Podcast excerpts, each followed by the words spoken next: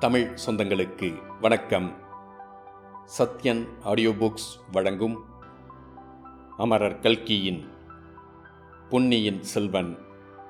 குரல் சத்யன் ரெங்கநாதன். மூன்றாம் பாகம். கொலைவாள். அத்தியாயம் முப்பது. இரு சிறைகள். வானதியை விட்டு பிரிந்ததும் அரசிலங்குமரி நேரே பழையாறை சிறைச்சாலைக்குச் சென்றாள் காவலர்களை வெளியிலேயே நிறுத்திவிட்டு தான் மட்டும் வந்தியத்தேவன் அடைப்பட்டிருந்த இடத்திற்கு போனாள் அவன் தனி அறையில் பூட்டப்பட்டிருந்தான். சிறையின் உச்சியை பார்த்து கொண்டு உற்சாகமாக தெம்மாங்கு பாடிக்கொண்டிருந்தான். வானச்சுடர்கள் எல்லாம் மானே உந்தனைக் கண்டு மேனி சிலிர்க்குதடி மெய்மறந்து நிற்குதடி.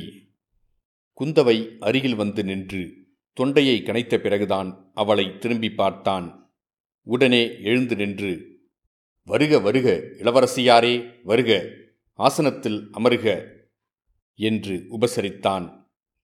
எந்த ஆசனத்தில் அமரட்டும்? என்று இளவரசி கேட்டாள். இது தங்கள் அரண்மனை இங்கு நடப்பது தங்கள் ஆட்சி தங்கள் ஆணை. இங்குள்ள சிம்மாசனம் எதில் வேண்டுமானாலும் தங்கள் விருப்பம் போல் அமரலாம். என்றான் வல்லவரையன். ஐயா உமது முன்னோர்கள் ஆணை செலுத்தி மூ உலகையும் ஆண்டபோது வல்லத்து அரண்மனை இவ்விதம்தான் இருந்தது போலும். எங்கள் நகரில் இந்த இடத்தை சிறைச்சாலை என்று சொல்லுவார்கள் என்றாள் இளவரசி. அம்மணி எங்கள் ஊரில் இப்போது அரண்மனையும் இல்லை சிறைச்சாலையும் இல்லை. பல தேசத்து அரசர்களுமாக சேர்ந்து அரண்மனை சிறைச்சாலை எல்லாவற்றையும் இடித்து தரைமட்டமாக்கி விட்டார்கள் நூறு வருஷங்களுக்கு முன்பு. ஏன்? ஏன்? வல்லத்து அரண்மனை மீதும் சிறையின் பேரிலும் அவர்களுக்கு என்ன அவ்வளவு கோபம்? எல்லாம் ஒரு கவிஞரால் வந்த வினை. ஆ அது எப்படி? என் குலத்து முன்னோர்கள் தென்னாட்டின் பேரரசர்களாக அரசு புரிந்த நாளில் காலாகாலத்தில் கப்பம் செலுத்தாத அரசர்களை அதிகாரிகள் சிறைப்பிடித்து கொண்டு வருவார்கள். அரண்மனை முற்றத்தின் இருபுறத்திலும் அரசர்களை அடைத்து வைக்கும் சிறைகள் இருந்தன. சக்கரவர்த்தி கருணை புரிந்து எப்போது தங்களை வரும்படி சொல்லி அனுப்புவார்? மன்னிப்பு கேட்டுக்கொண்டு ஊருக்கு திரும்பலாம் என்று அச்சிற்றரசர்கள் காத்திருப்பார்கள். பேரரசரை காணும் பேறு அவர்களுக்கு எளிதிலே கிட்டாது. அவர்கள் பார்த்து கொண்டிருக்கும் போதே கவிஞர்களும் புலவர்களும் சக்கரவர்த்தியின் ஆஸ்தான மண்டபத்துக்கு போவார்கள். சக்கரவர்த்தி முன்னிலையில் பாடல்களை சொல்லி பரிசுகள் பெற்றுக்கொண்டு திரும்பிச் செல்வார்கள். அப்போது சிறையில் காத்திருக்கும் சிற்றரசர்கள் அடடா இந்த புலவருக்கு வந்த யோகத்தை பார் இவர்கள் கொண்டு போகும் பரிசுகளை பார் என்று சொல்லி வியப்பார்கள். ஓஹோ இந்த புலவன் கொண்டு போவது என் வெண்கொற்ற குடையல்லவா? என்பான் ஓர் அரசன். அடடே இந்த கவிஞன் என் சிவிகையில் அமர்ந்து போகிறானே என்பார் இன்னொரு வேந்தர். ஐயோ என் பட்டத்து யானையை இவன் கொண்டு போகிறானே? என்பான் இன்னொரு மன்னன். இது என் குதிரை. இந்த கவிராயனை என் குதிரை கட்டாயம் ஒரு நாள் கீழே தள்ளிவிடும் என்று சொல்லி மகிழ்வான் வேறொரு சிற்றரசன். எல்லா புலவர்களுக்கும் கடைசியில் இன்னொரு புலவர் வந்தார். அவர் சிறையிலிருந்த சிற்றரசர்கள் பேசிக்கொண்டிருந்ததை கேட்டார். கேட்டுக்கொண்டே சக்கரவர்த்தியின் சன்னிதானத்துக்குச் சென்று இந்த பாடலைச் சொன்னார். என் கவிகை என் சிவிகை என் கவசம் என் துவசம் என் கரியீது என் பரியீது என்பரால் பன்கவள மாவேந்தன் வாணன் வரிசை பரிசு பெற்ற பாவேந்தரை வேந்தர் பார்த்து இவ்விதம் அந்த புலவர்கள் பாடிய பாடல் தமிழ்நாடெங்கும் அப்பாலும் பரவிவிட்டது. மக்கள் அடிக்கடி பாடியும் கேட்டும் மகிழ்ந்தார்கள். இதனால் எங்கள் ராஜ்யத்துக்கே ஆபத்து வந்துவிட்டது. எல்லா அரசர்களுமாகச் சேர்ந்து வந்து படையெடுத்து எங்கள் ஊரையும் அரண்மனையையும் சிறைச்சாலையையும் எல்லாவற்றையும் அழித்து விட்டார்கள். எல்லாவற்றையும் அழித்தாலும் அந்த கவியின் பாடலை அழிக்க முடியவில்லை அல்லவா? உங்கள் குலம் பாக்கியம் செய்த குலந்தான் அதன் புகழ் என்றும் நிலைத்து நிற்கும். வானர் குலத்தின் வீரப்புகழை கெடுக்க நான் ஒருவன் இப்போது ஏற்பட்டிருக்கிறேன். ஆகா அந்த உண்மையை நீரே ஒப்புக்கொள்கின்றீர் அன்றோ? ஒப்புக்கொள்ளாமல் வேறு என்ன செய்வது? அடிமைத்தனத்துக்குள்ளே பெண்ணடிமை மிகப் பொல்லாதது. ஒரு பெண்மணியின் வார்த்தையை கேட்கப் போக என் முன்னோர்களின் குலப்புகழுக்கு நான் மாசு தேடிக்கொள்ள நேர்ந்தது. ஓடி ஒளிந்து மறைந்து திரிந்து உயிர் வாழ நேர்ந்தது. என் கோபத்தை எல்லாம் அந்த வைத்தியர் மகனை கொன்று தீர்த்து கொள்ளலாம் என்று பார்த்தேன். அதற்கும் ஒரு தடை வந்து குறுக்கிட்டு விட்டது. ஐயா வைத்தியர் மகன் பினாகபாணி மீது உமக்கு ஏன் அவ்வளவு கோபம்? கோபத்துக்கு வேண்டிய காரணம் இருக்கிறது. நல்ல ஆளை பிடித்து என்னோடு கோடிக்கரைக்கு அனுப்பினீர்கள். அவன் என் காரியத்தையே கெடுத்துவிட இருந்தான். அது போகிறதென்றால் சற்று முன் இந்த ஊர் வீதியில் அவன் என்னை பகைவர்களின் ஒற்றன் என்று சொல்லி பழுவேட்டையர்களிடம் பிடித்து கொடுக்க பார்த்தான். அங்கிருந்து தப்பி வந்தால் அரண்மனை முற்றத்தில் ஆயிரம் பதினாயிரம் பேருக்கு எதிரில் என்னை பழுவூர் ராணியின் ஒற்றன் என்று குற்றம் சாட்டினான். வள்ளத்து இளவரசரே அது உண்மையல்லவா? எது உண்மையல்லவா? நீர் பழுவூர் ராணி நந்தினி தேவியின் ஒற்றன் என்று பினாகபாணி குற்றம் சாட்டியதை கேட்கிறேன். உண்மையைச் சொல்வீரா? நான் உண்மை சொல்வதில்லை என்று விரதம் வைத்துக் கொண்டிருக்கிறேன் தேவி. ஆகா அது என்ன விரதம்? ஹரிச்சந்திரன் நதிக்கரையில் பழுவூர் ராணியை பார்த்ததிலிருந்து அப்படிப்பட்ட விரதம் எடுத்துக்கொண்டீரா இல்லை இல்லை. அதற்கு முன்னாலேயே அந்த முடிவுக்கு வந்துவிட்டேன். நான் உண்மைக்கு மாறானதை சொல்லிக் கொண்டிருந்த வரையில் எல்லாரும் நம்பிக்கொண்டிருந்தார்கள். ஓரிடத்தில் வாய் தவறி இளவரசர் நாகைப்பட்டினத்தில் பத்திரமாயிருக்கிறார் என்று சொன்னேன். ஒருவரும் நம்பவில்லை. கேட்டவர்கள் எல்லாம் சிரித்தார்கள். எவ்வளவு தவறான காரியத்தை செய்தீர்? உம்முடைய வார்த்தையை அவர்கள் நம்பாததே நல்லதாய்ப் போயிற்று. நம்பியிருந்தால் எவ்வளவு பிசகாகப் போயிருக்கும்? இனிமேல் எப்போதும் இத்தகைய தவறுகள் நேரவே நேராது. உமது வாக்குறுதிக்கு மிக்க நன்றி. என்ன வாக்குறுதி கொடுத்தேன்? இனிமேல் தவறு எதுவும் நேராமல் நான் இட்ட காரியத்தைச் செய்வதாக. கடவுளே அப்படி நான் ஒன்றும் வாக்குறுதி கொடுக்கவில்லை. போதும் என்னை சிறையிலிருந்து விடுதலை செய்து விடுங்கள். என் வழியே போகிறேன். அப்படியானால் உமக்கு விடுதலை கிடையாது. இந்தச் சிறையிலேயே நீர் இருந்து வர வேண்டியதுதான். என்றாள். வந்தியத்தேவன் கலகலவென்று சிரித்தான். நீர் எதற்காகச் சிரிக்கிறீர்? நான் சொல்வது வேடிக்கை என்றா? இல்லை தேவி. இந்த சிறையிலிருந்து தாங்கள் என்னை விடுதலை செய்யாவிட்டால் நான் இதிலிருந்து தப்பிச் செல்ல முடியாதா? இளவரசி ஒரு கணம் வந்தியத்தேவனை தன் மலர்ந்த கண்களினால் உற்று பார்த்துவிட்டு ஐயா நீர் கெட்டிக்காரர். அதிலும் சிறையிலிருந்து தப்பிச் செல்வதில் மிக கெட்டிக்காரர். பழுவேட்டரரின் பொக்கிஷ நிலவரையிலிருந்து தப்பிச் சென்றவருக்கு இது ஒரு பிரமாதமா? என்றாள். அப்படியானால் நீங்களே கதவை திறந்து என்னை விடுதலை செய்யுங்கள். நானே இந்த சிறையை திறந்துவிடலாம். அல்லது நீரும் தப்பிச் செல்லலாம். ஆனால் இன்னொரு சிறைச்சாலையிலிருந்து நீர் தப்ப முடியாது. சின்ன பழுவேட்டரரின் பாதாள சிறையைச் சொல்கிறீர்களா? இல்லை அதுவும் உமக்கு லட்சியமில்லை. பாதாள சிறைவாசலில் காத்திருக்கும் புலிகளையும் வென்றுவிட்டு தப்பி சென்று விடுவீர். பின்னே எந்த சிறையைச் சொல்கிறீர்கள்? என்னுடைய இதயமாகிற சிறைச்சாலையைத்தான் சொல்கிறேன் தேவி நான் வீடு வாசல் அற்ற அனாதை என்னுடைய குலப்பெருமையெல்லாம் பழைய கதை. கவிஞர் கற்பனை. தாங்களோ மூன்று உலகையும் ஒரு குடை நிழலில் ஆளும் சக்கரவர்த்தியின் செல்வக்குமாரி. யார் கண்டது? இந்த சோழகுலத்தின் பெருமையும் ஒரு நாள் பழைய கதை ஆகலாம். ஆயினும் இன்றைக்கு தாங்கள் இந்நாட்டின் இணையற்ற அதிகாரம் படைத்தவர்.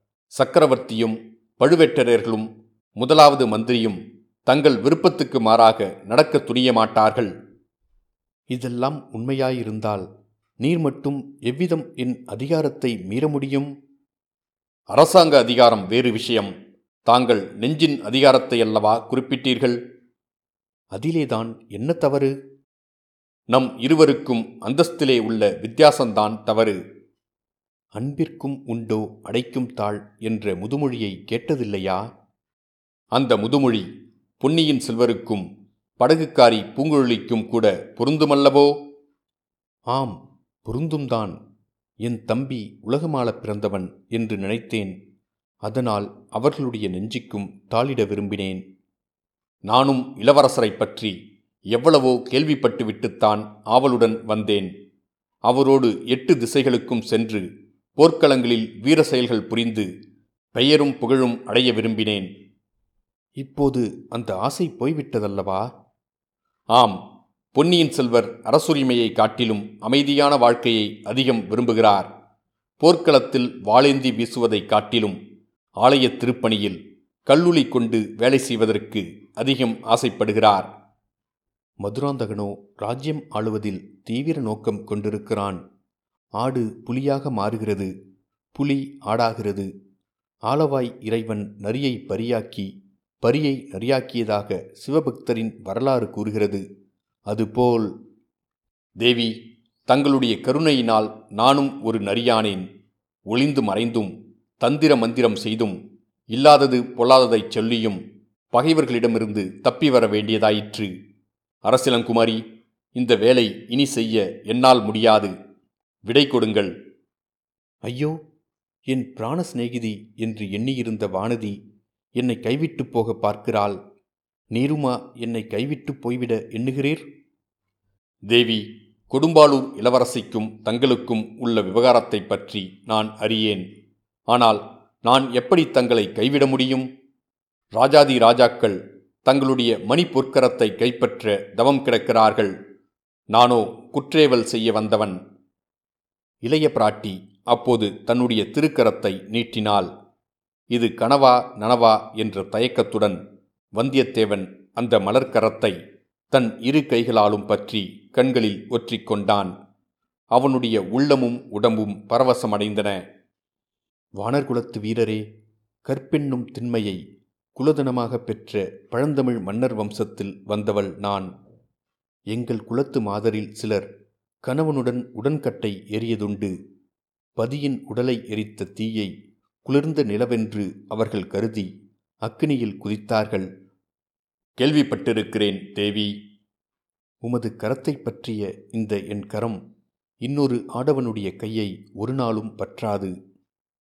வல்லவரையன் சொல்லிழந்து செயலிழந்து குந்தவையின் கண்ணீர் ததும்பிய கண்களை பார்த்த வண்ணம் மதியும் இழந்து நின்றான். ஐயா உம்முடைய பதட்டமான காரியங்களினால் உமது உயிருக்கு ஏதேனும் அபாயம் நேர்ந்தால் என்னுடைய கதி என்னாகும் என்பதை சிறிது எண்ணிப்பாரும். தேவி தங்களுடைய இதய சிங்காசனத்தில் இடம்பெற்ற இந்த பாக்கியசாலி உயிருக்கு பயந்த கோழையாயிருக்க முடியுமா? கோழைத்தனம் வேறு ஜாக்கிரதை வேறு ஐயா. முதன் மந்திரி அனிருத்தருக்கு கூட தங்கள் வீரத்தை பற்றி ஐயம் கிடையாது. பின்னர் எதை பற்றி அவர் ஐயப்படுகிறார்? நீர் பழுவூர் ராணியின் ஒற்றனாயிருக்கலாம் என்று ஐயுறுகிறார். அப்படியானால் வைத்தியர் மகன் பினாகபாணிக்கு அளித்த மறுமொழியை அவருக்கும் அளிக்க சித்தமாயிருக்கிறேன். சிறைக்கதவை திறந்து விடுங்கள். அந்த மனிதர் எங்கே இருக்கிறார் என்று சொல்லுங்கள். வைத்தியர் மகனாவது மற்போரில் சிறிது பழக்கமுள்ளவன். அனிருத்தர் சொற்போர் அறிவாரேயன்றி மற்போர் அறியார். அறிவின் கூர்மையே அவருடைய ஆயுதம். வாளின் கூர்மையை அவர் என்றும் துணை கொண்டதில்லை அப்படியானால் என்னுடைய வாளின் கூர்மையைத்தான் முதன் முதலில் பரீட்சை பார்க்கட்டுமே? ஐயா இந்த நாட்டில் சக்கரவர்த்திக்கு அடுத்த மரியாதைக்குரியவர் முதன் மந்திரி அனிருத்தர். அவருடன் பகிரங்கமாக முரண்பட பழுவேட்டரர்களும் தயங்குவார்கள். பழுவேட்டரர்கள் குற்றமுள்ள நெஞ்சினர். அவர்கள் பயப்படுவார்கள். நான் ஏன் பயப்பட வேண்டும்? இளம் பிராயத்திலிருந்து என் தந்தையின் உற்ற தோழர் அவர் முதன் மந்திரிக்கு செய்த அவமரியாதை சக்கரவர்த்திக்கும் எனக்கும் செய்த அவமரியாதையாகும். அப்படியானால் அவருடைய நம்பிக்கையை நான் பெறுவதற்கு வழியை ஏனும் சொல்லுங்கள். முதன் மந்திரி காஞ்சிக்கு மிகவும் நம்பிக்கையான ஒருவரை அனுப்ப விரும்புகிறார். உம்மை அனுப்பலாம் நம்பி அனுப்பலாம் என்று நான் உறுதியளித்திருக்கிறேன். தேவி காஞ்சிக்கு என்னை அனுப்பாதீர்கள். என் மனத்திற்குள் ஏதோ ஒரு குரல். காஞ்சிக்கு போகாதே என்று சொல்லிக் கொண்டிருக்கிறது. அது ஒருவேளை பழுவூர் இளையராணியின் குரலாயிருக்கலாம் அல்லவா? இல்லவே இல்லை. தங்களுடைய சொல்லுக்கு மாறாக அந்த விஷநாகத்தின் குரலை நான் கேட்பேனா? ஐயா பழுவூர் இளையராணியை பற்றி இனி எந்த சமயத்திலும் அப்படியெல்லாம் பேசாதீர்கள். இது என்ன? ஏன் இந்த திடீர் மாறுதல்?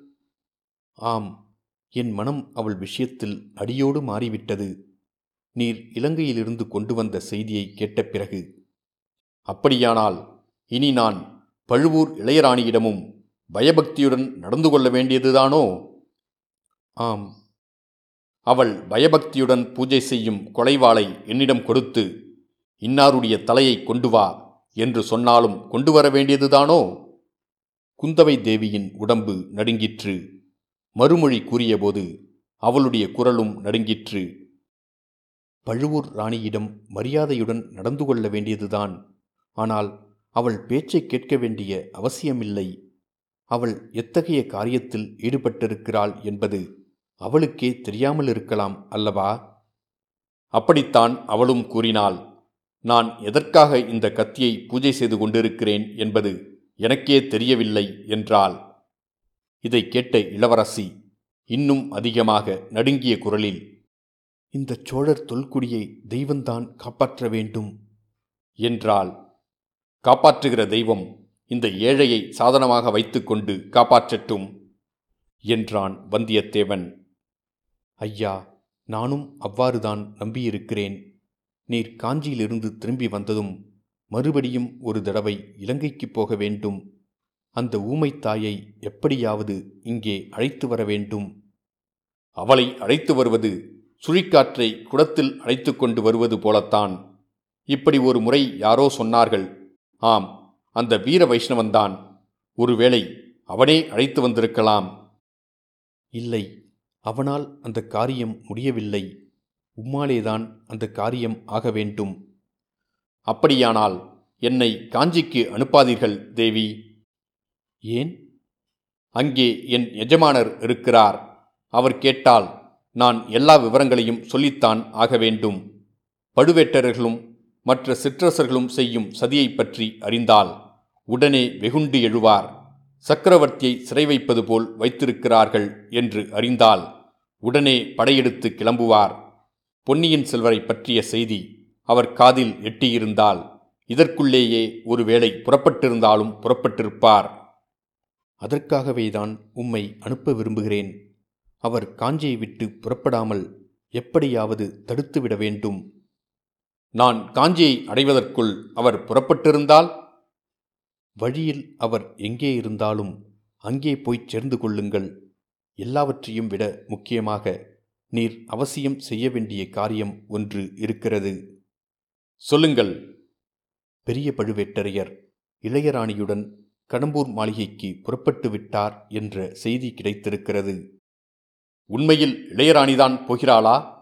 அல்லது இளையராணியின் பல்லக்கில்? இல்லை இளையராணிதான் போகிறாள். என் சித்தப்பா தான் இன்னும் இங்கே இருக்கிறாரே. எதற்காகப் போகிறார்களாம்? ஆதித்த கரிகாலனையும் கடம்பூருக்கு வரும்படி அழைத்திருக்கிறார்கள். கல்யாண பேச்சு என்பது வெளிப்படையான காரணம் ராஜ்யத்தை இரண்டாக பிரித்து கொடுத்து சமாதானம் செய்து வைக்கப் போவதாகவும் ஒரு பேச்சு நடந்து வருகிறது. என் எஜமானர் அதற்கு ஒரு நாளும் சம்மதிக்க மாட்டார். அதை பற்றியெல்லாம் இப்போது எனக்கு கவலை இல்லை. பின்னே என்ன கவலை தேவி? இன்னதென்று சொல்ல முடியாத பயம் என் மனதில் குடிகொண்டிருக்கிறது. நெஞ்சு திக் திக் என்று அடித்துக்கொள்கிறது அரை தூக்கத்தில் விவரமில்லாத பயங்கரங்கள் என்னை சூழ்ந்து கொள்கின்றன. நல்ல தூக்கத்தில் அகோரமான கனவுகள் கண்டு விழித்துக் கொள்கிறேன். அப்புறம் வெகு நேரம் வரையில் என் உடம்பு நடுங்கிக் கொண்டிருக்கிறது. இந்த நிலையில் தங்களை பிரிந்து என்னை ஏன் போகச் சொல்கிறீர்கள்? தங்களுக்கு எத்தகைய அபாயம் வந்தாலும் என் உயிரை கொடுத்து ஐயா என்னுடைய பயம் என்னை பற்றியதே அன்று என் தமையனை பற்றியது. பழுவூர் ராணியை பற்றியது. அவர்கள் சந்தித்தால் என்ன நேரிடுமோ என்று எண்ணி என் உள்ளம் கலங்குகிறது. அவர்கள் தனியாக சந்திக்க முடியாதபடி நீர் தடை செய்ய வேண்டும். தேவி அவர் ஒன்று செய்வதற்கு நினைத்தால் அதை யார் தடுக்க முடியும்? ஐயா என் தமையனை காப்பாற்றும் இரும்பு கவசம் போல் நீர் உதவ வேண்டும். அவசியமானால் நந்தினி யார் என்பதை என் சகோதரனிடம் சொல்லிவிட வேண்டும். அதை அவர் நம்ப வேண்டுமே? நம்பும்படியாக சொல்வது உமது பொறுப்பு. எப்படிச் செய்வீர் என்று எனக்கு தெரியாது. அவர்களை எப்படியேனும் சந்திக்க முடியாதபடி செய்தால் நலமாயிருக்கும். தேவி என்னால் இயன்ற முயற்சிகளை செய்து பார்க்கிறேன். தோல்வியடைந்தால் என்னை குற்றம் சொல்ல வேண்டாம் என்றான் வந்தியத்தேவன்.